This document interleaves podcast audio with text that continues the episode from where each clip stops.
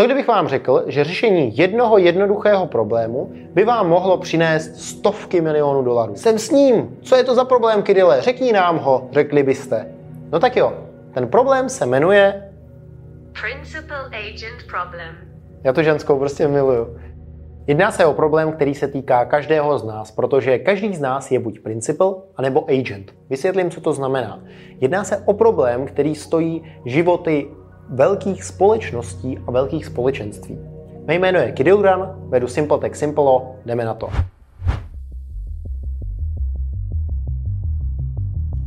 Pojďme si říct, co je to ten principal agent problém. Nejprve je potřeba definovat si, kdo je ten principal a kdo je agent. Dá se to definovat jako zmocnitel a zmocněnec, nebo jako majitel a kontrolor. Podstata je, že principal je někdo, kdo má vlastnictví. Kdo má vlastnictví nějakého assetu, komu patří daná věc, obvykle společnost.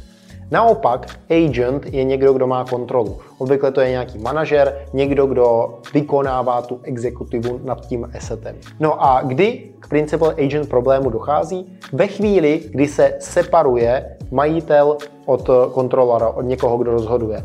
Typicky se tak stává ve chvíli, kdy si do společnosti najmu profesionální management.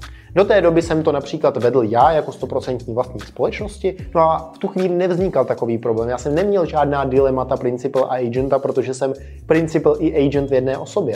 Ve chvíli, ale když si najmu profesionální manažer, tak tenhle problém vzniká. A tenhle problém stojí ročně miliardy dolarů. Říká se tomu agency cost a je to v podstatě dodatečný náklad, řadí se to mezi transakční náklady, je to dodatečný náklad na to, že mám agenta. Protože agent typicky, jelikož lidé takhle fungují, tak maximalizuje svůj vlastní užitek a svůj vlastní zisk.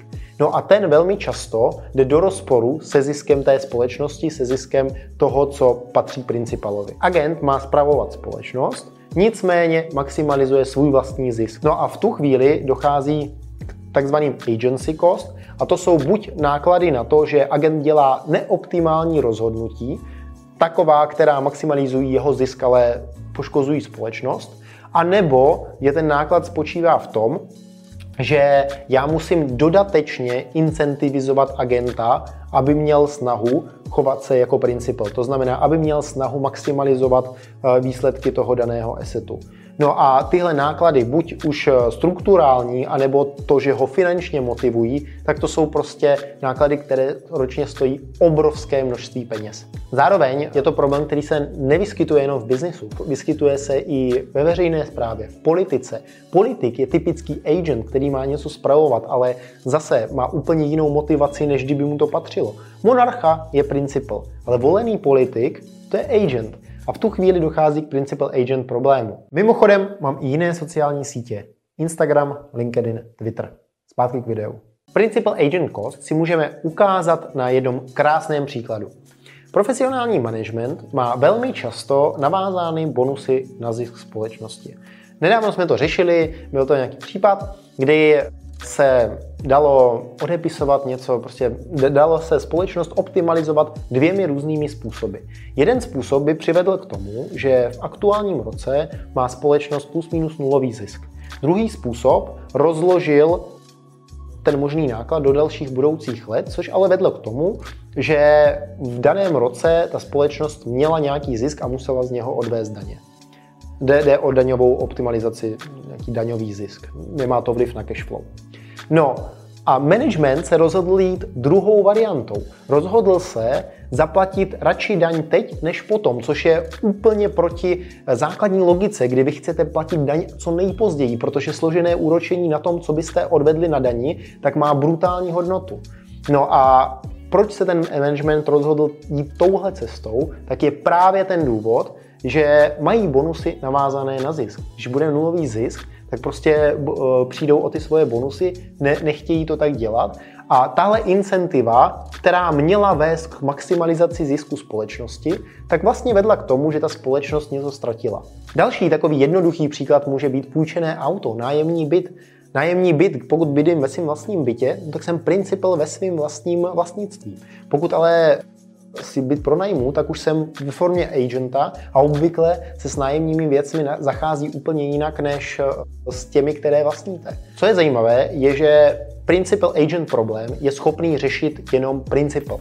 Principal je ten, kdo nastavuje pravidla. Ten vlastník eh, rozhoduje o tom, jak bude ten problém řešený. Co se říká, že řešení principal agentu problému je řešení většiny problémů v podnikání, protože je to otázka incentivy, otázka motivace lidí v tom podnikání a pokud dokážete perfektně nastavit motivaci, tak to je úplně všechno, co potřebujete. Trochu přeháním, není to úplně všechno, ale je to brutálně důležitý a je to něco, co je potřeba vyřešit a řeší se to různými způsoby. První způsob je kontrolní. To znamená, že OK, tady mám management, ty managemente máš pracovat dobře, já prostě si udělám různé reportingové nástroje, budu kontrolovat, co on dělá. Druhý způsob je legislativní. Management má povinnost, když jsem statutár ve společnosti, jednat s péčí řádného hospodáře, má povinnost loyalty. To znamená, že tenhle problém, principal agent, už je uvědomělý na straně státu, který to implementuje do zákona a který v podstatě trošku vyrovnává tu bariéru a říká, hele, pokud jsi agent, tak se ale chovej tak dobře, jako kdybys byl principal, aspoň, nebo za to budeš odpovědný. Další způsob je incentivizační. To znamená zase navázat eh, bonusy na něco. Vždycky je otázka, na co to navázat. Případně dát tomu agentovi část podnikání. To jsou různé ESOP programy.